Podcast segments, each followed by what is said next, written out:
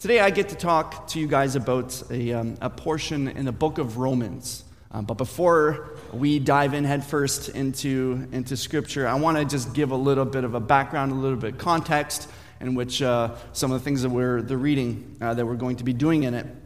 Uh, the book of Romans was believed to have been written uh, between the time of about 57 to 58 AD.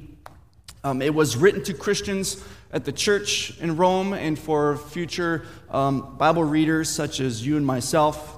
Uh, Paul was in Corinth um, at this time. He was on his way to Israel to deliver a, um, uh, a collection for the poor in Jerusalem. And uh, Paul at this time was on his third missionary journey. And, uh, and so he was actually hoping to visit Rome after he would be done this mission trip to do a fourth uh, mission trip to Spain. He wanted to uh, pass home. And so uh, Apostle Paul was writing to a church that he had never visited. Okay? He had never been to Rome. When he writes to Corinth in the book of Corinthians and um, uh, in Ephesus and those other places, he had already been there. He had established contacts so he could be like, hey, Johnny, thanks a lot for the pierogies, and next time I'm hoping to get some pizza and we'll be good, you know. This was, this was not like that. He, he had never visited this church before. Uh, so it, uh, it's interesting uh, reading this in context of that. So you have to understand too. So uh, Apostle Paul was he was not making any assumptions with how much these people knew about the gospel of Jesus Christ. Okay? He, he was going to cover the ground, he was going to lay the groundwork. And that's why many people see the book of Romans as uh, Paul's theological masterpiece. It's important that Rome had good theology because Rome was the center of the world.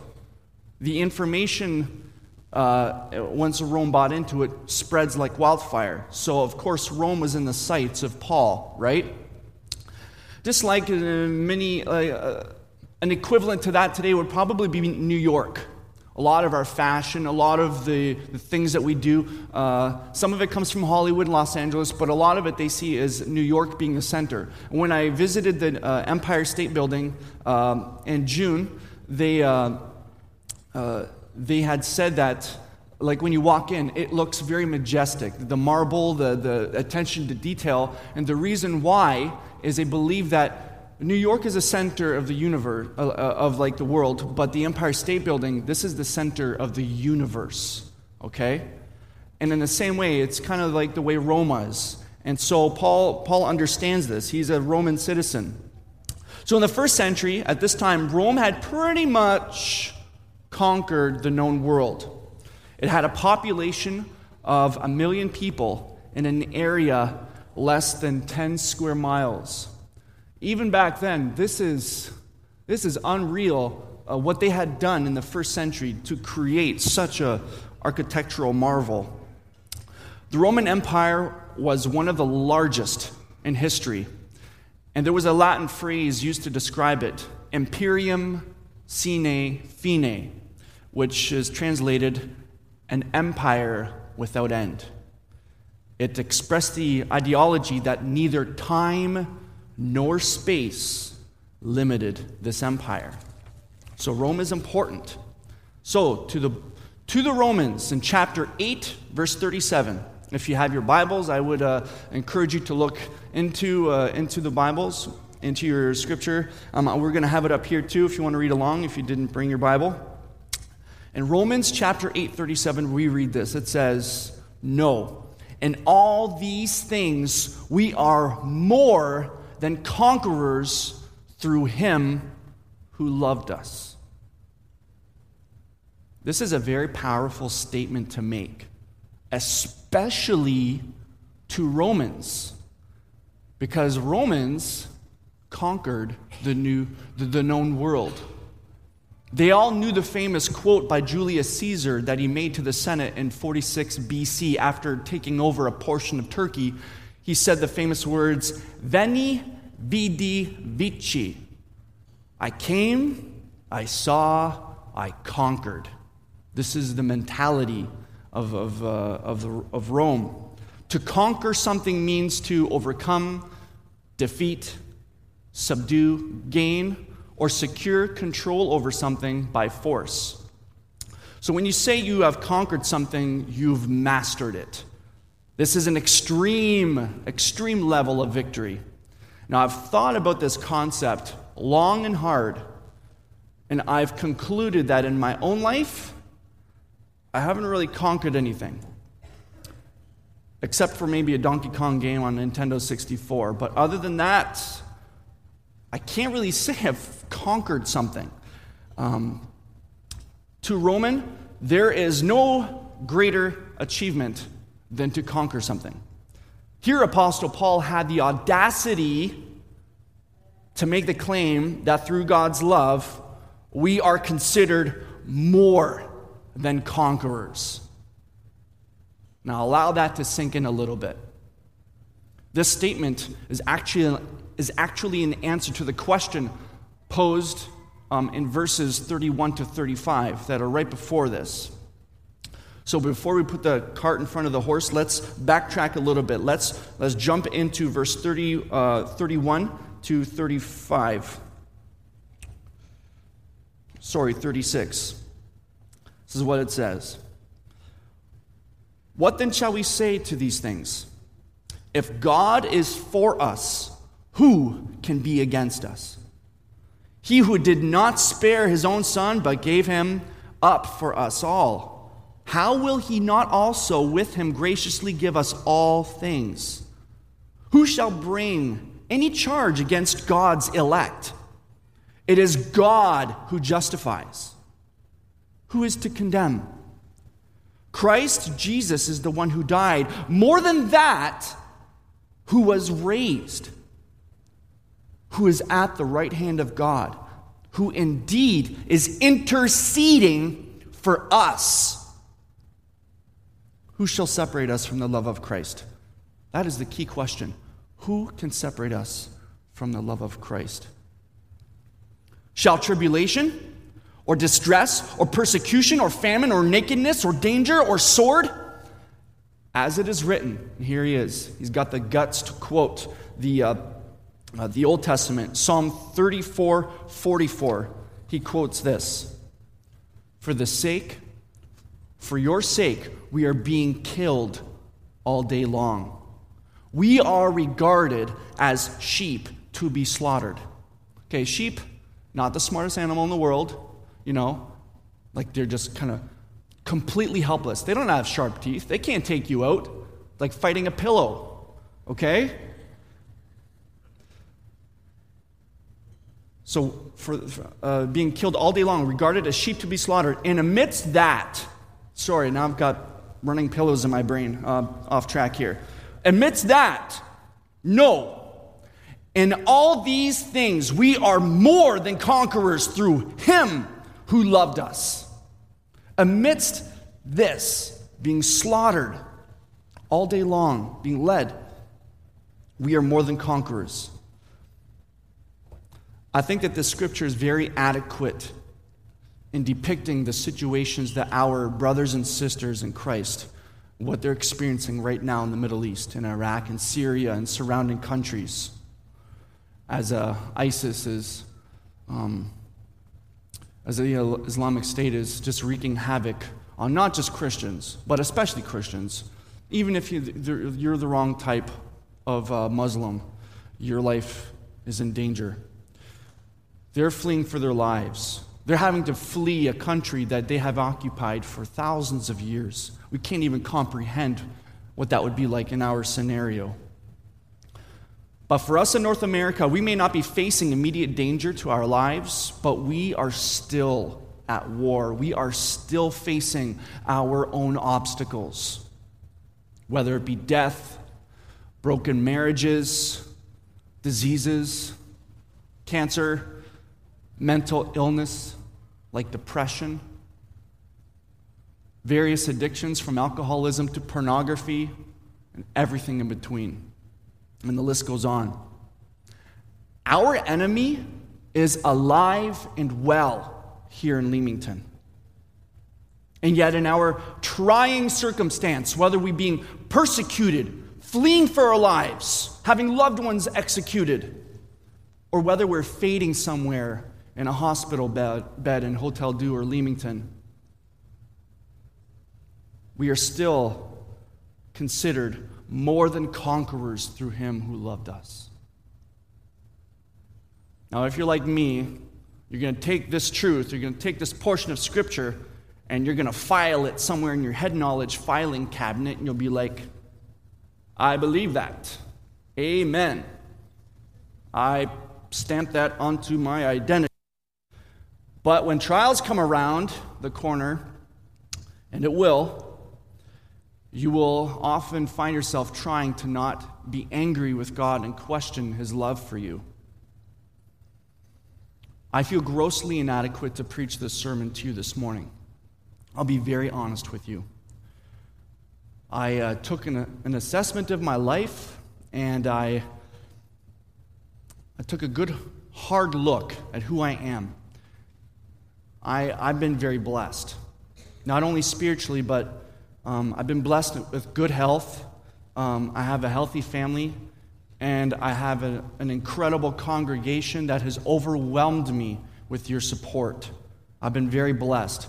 In many ways, I feel inadequate. It would almost make more sense to have someone up here preaching to you guys and be like, I have been through to the, hates, to the gates of hell and back, and I have endured, and, been, and I am more than a conqueror. So that would make more sense, but I'm standing here before you being incredibly blessed when out there there are people out there who could really drive this home.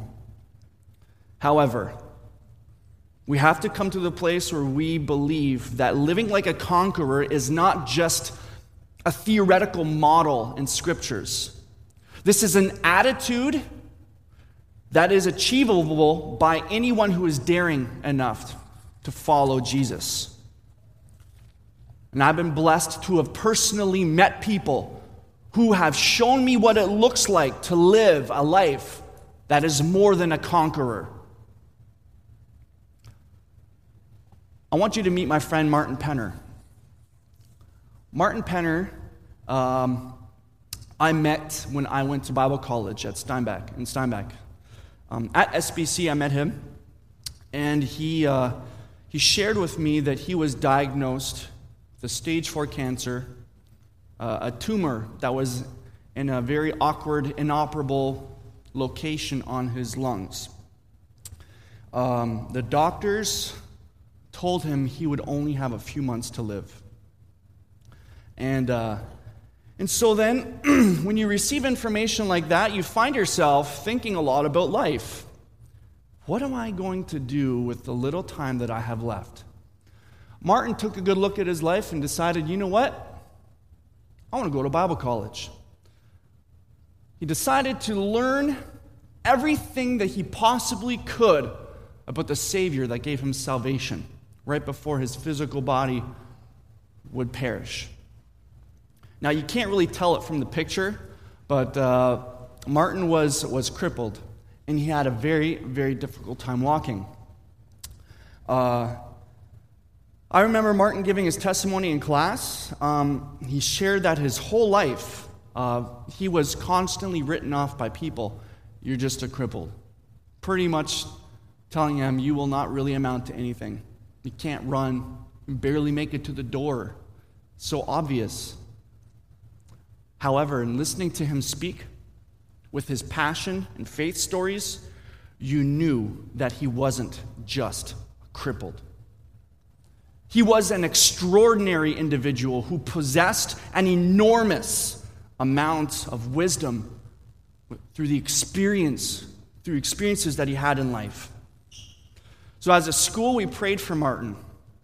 We prayed for healing. We did all that. We watched him endure the discomfort and torture of the treatments as he was pushed through his biblical studies. When Martin was in your class, if he was to talk, you stopped what you were doing and you listened to what Martin had to say. One thing I noticed about Martin was that though his body was at war with cancer, and he was enduring the torture of all the treatments that was making him sick all the time, watching his hair fall out, his skin turn different color. Even though he clearly was a victim to his grim circumstance, he never talked like one. He never presented himself as a victim. He always spoke with courage, with confidence, and with hope. I looked at that and I looked at my own life. When I get a cold, I'm like a big baby, you know? And, uh, and here was a guy just enduring unspeakable obstacles physically. And he was speaking with such passion. Martin taught me something that no classroom could ever teach me, and no pastor could ever teach from a pulpit. He taught me what it looked like to live more than a conqueror. He taught me what it looked like. He was the real deal. And uh, to give you a bit of an example, I'm going to um, show you guys uh, a bit of his um, uh, Facebook page. Um, you read uh, March 2nd, 2013, because he lives, I can face tomorrow. Because he lives, all, fear is gone. And I know he holds the future and life is worth the living just because He lives. Wonderful song to wake up to this morning. Martin passed away eight, eight days later.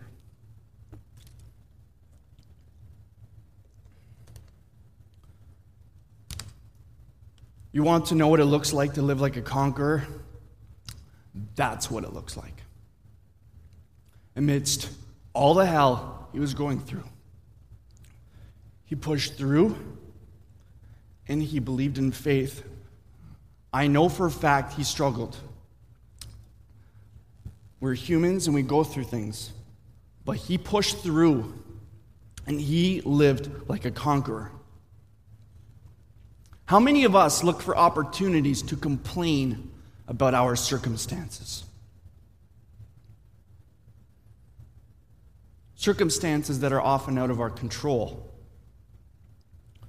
What does your Facebook look like? You know, I looked at Martin's Facebook, and then I look at some of ours. You would think that we were the ones that were dying, and he was the one that was living. Because I think that somewhere along the way, we give up. We buckle under the pressures of life and we give in. We've left these words of Paul in the filing cabinet in the back of our head knowledge instead of inscribing it permanently in our hearts. And you may ask, well, Pastor, how, how do we do that? How do we achieve this living like more than a victory? I think it starts with giving God control, letting Him work, and letting God love you. Let Him intercede on your behalf. It's not what you can do, but it's what Christ can do in and through you. Don't put your identity in your suffering. That's the first thing we want to do. Don't put your identity in your sufferings and your shortfalls. Don't let your circumstances determine who you are. Don't let your circumstances determine who you are. You are so much more than your pain. So often we find ourselves placing our identity in some of our hardships and our shortfalls. We say stuff like, Well, I guess I'm just an alcoholic. Well, I guess I'm just not smart enough. Well, Guess I'm a porn addict. Well, I guess I'm just a crippled. You are more than conquerors through him who loved you. Jesus died so that you could place that permanently on your identity. So many of us throw that away. What a shame. For some of you, it's going to be an attitude adjustment. For others, it may mean we may have to hash through some some counseling sessions with professional counselors. But each and every single person in this room in this sanctuary have the ability to live more than a conqueror right here and right now. It's a decision that you yourself have to make. It's not a decision that your parents make for you. It's not a decision that your spouse can make for you. It's a decision that you have to make. I pray that if you have not accepted Jesus Christ as your personal Savior, that you would not waste another second and that you would do that right now. I pray that as you do that, that you would not miss one more second of living in victory instead of living in sin. Live in the victory Jesus made with your name on it, the victory that cost him his life. And it's the truth that nothing that life, nothing that the enemy can throw at us, well, it can destroy us physically, but it can never take that love that Christ gave us. Let's pray. Heavenly Father, I want to thank you so much for the cross and for the victory that it brought us, Lord. I pray for those people right now in our congregation who are struggling, whether physically or mentally, or in some other obstacle, God, that you, that you in our circumstance, that you remind us that our identity lies beyond our pain, and that you, in what you did on the cross, have given us the right to consider ourselves more than conquerors in any circumstance. And God, I pray that that would bleed through our actions, through the way we talk, through the way we act, whether it be from church to work to home, God, that we wouldn't just file it away somewhere in our head knowledge, but God, that we would make, that we would live out being more than conquerors by the love that we share, uh, that we express to our non Christian friends, to our family members, and everyone that we come in contact with, God. I pray that it would be by our love that people would know you, Lord. God, I just want to thank you so much for giving us these blessings, for giving us the, the ability to stand here and openly preach your word, because there's so many places in this world that do not have that luxury. Lord, we pray that you would do something seriously large in our life, that we would live a life radical for you, and that we would, that we would just love on people the way you loved on us, God. We pray these things in your holy, awesome, beautiful name, Jesus Christ. Amen.